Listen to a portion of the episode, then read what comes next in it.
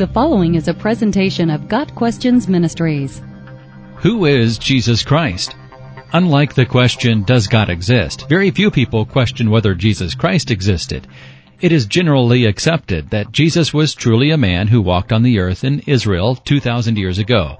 The debate begins when the subject of Jesus' full identity is discussed. Almost every major religion teaches that Jesus was a prophet or a good teacher or a godly man. The problem is that the Bible tells us that Jesus was infinitely more than a prophet, a good teacher, or a godly man. C.S. Lewis, in his book Mere Christianity, writes this, I am trying here to prevent anyone from saying the really foolish thing that people often say about him. I'm ready to accept Jesus as a great moral teacher, but I don't accept his claim to be God. That is the one thing we must not say. A man who was merely a man and said the sort of things that Jesus said would not be a great moral teacher.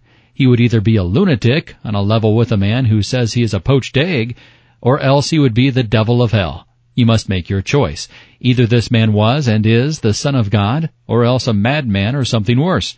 You can shut him up for a fool, you can spit at him and kill him as a demon, or you can fall at his feet and call him Lord and God. But let us not come up with any patronizing nonsense about his being a great human teacher. He has not left that option open to us. He did not intend to. So who did Jesus claim to be? Who does the Bible say he is? First, let's look at Jesus' words in John 10 verse 30. I and the Father are one. At first glance, this might not seem to be a claim to be God. However, look at the Jews' reaction to his statement.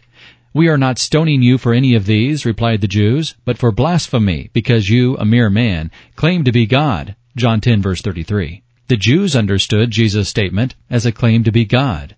In the following verses, Jesus never corrects the Jews by saying, I did not claim to be God. That indicates that Jesus was truly saying he was God by declaring, I and the Father are one. In John 8 verse 58, I tell you the truth, Jesus answered. Before Abraham was born, I am.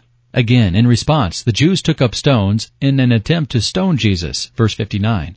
Jesus announcing his identity as I am is a direct application of the Old Testament name for God, Exodus 3 verse 14.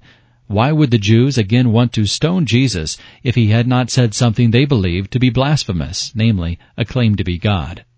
John 1 verse 1 says, The Word was God. John 1 verse 14 says, The Word became flesh. This clearly indicates that Jesus is God in the flesh. Thomas the disciple declared to Jesus, my Lord and my God.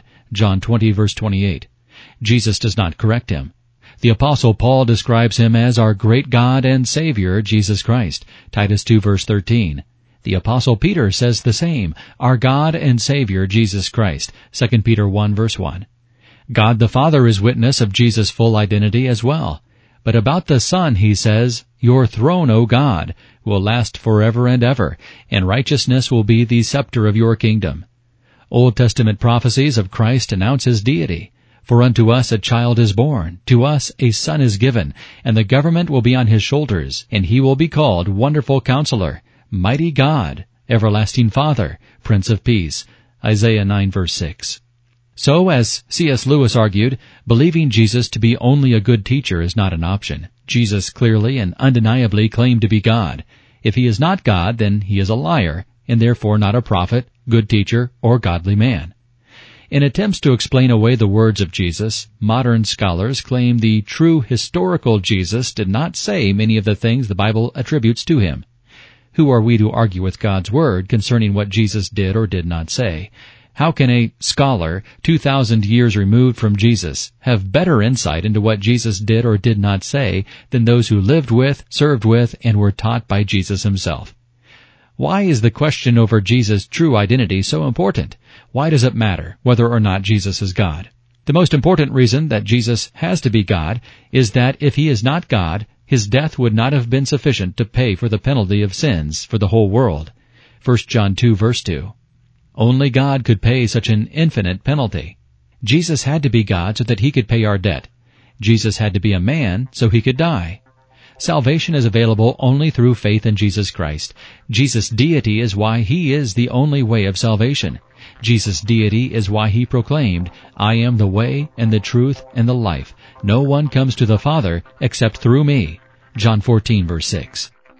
Got Questions Ministry seeks to glorify the Lord Jesus Christ by providing biblical answers to today's questions. Online at GotQuestions.org.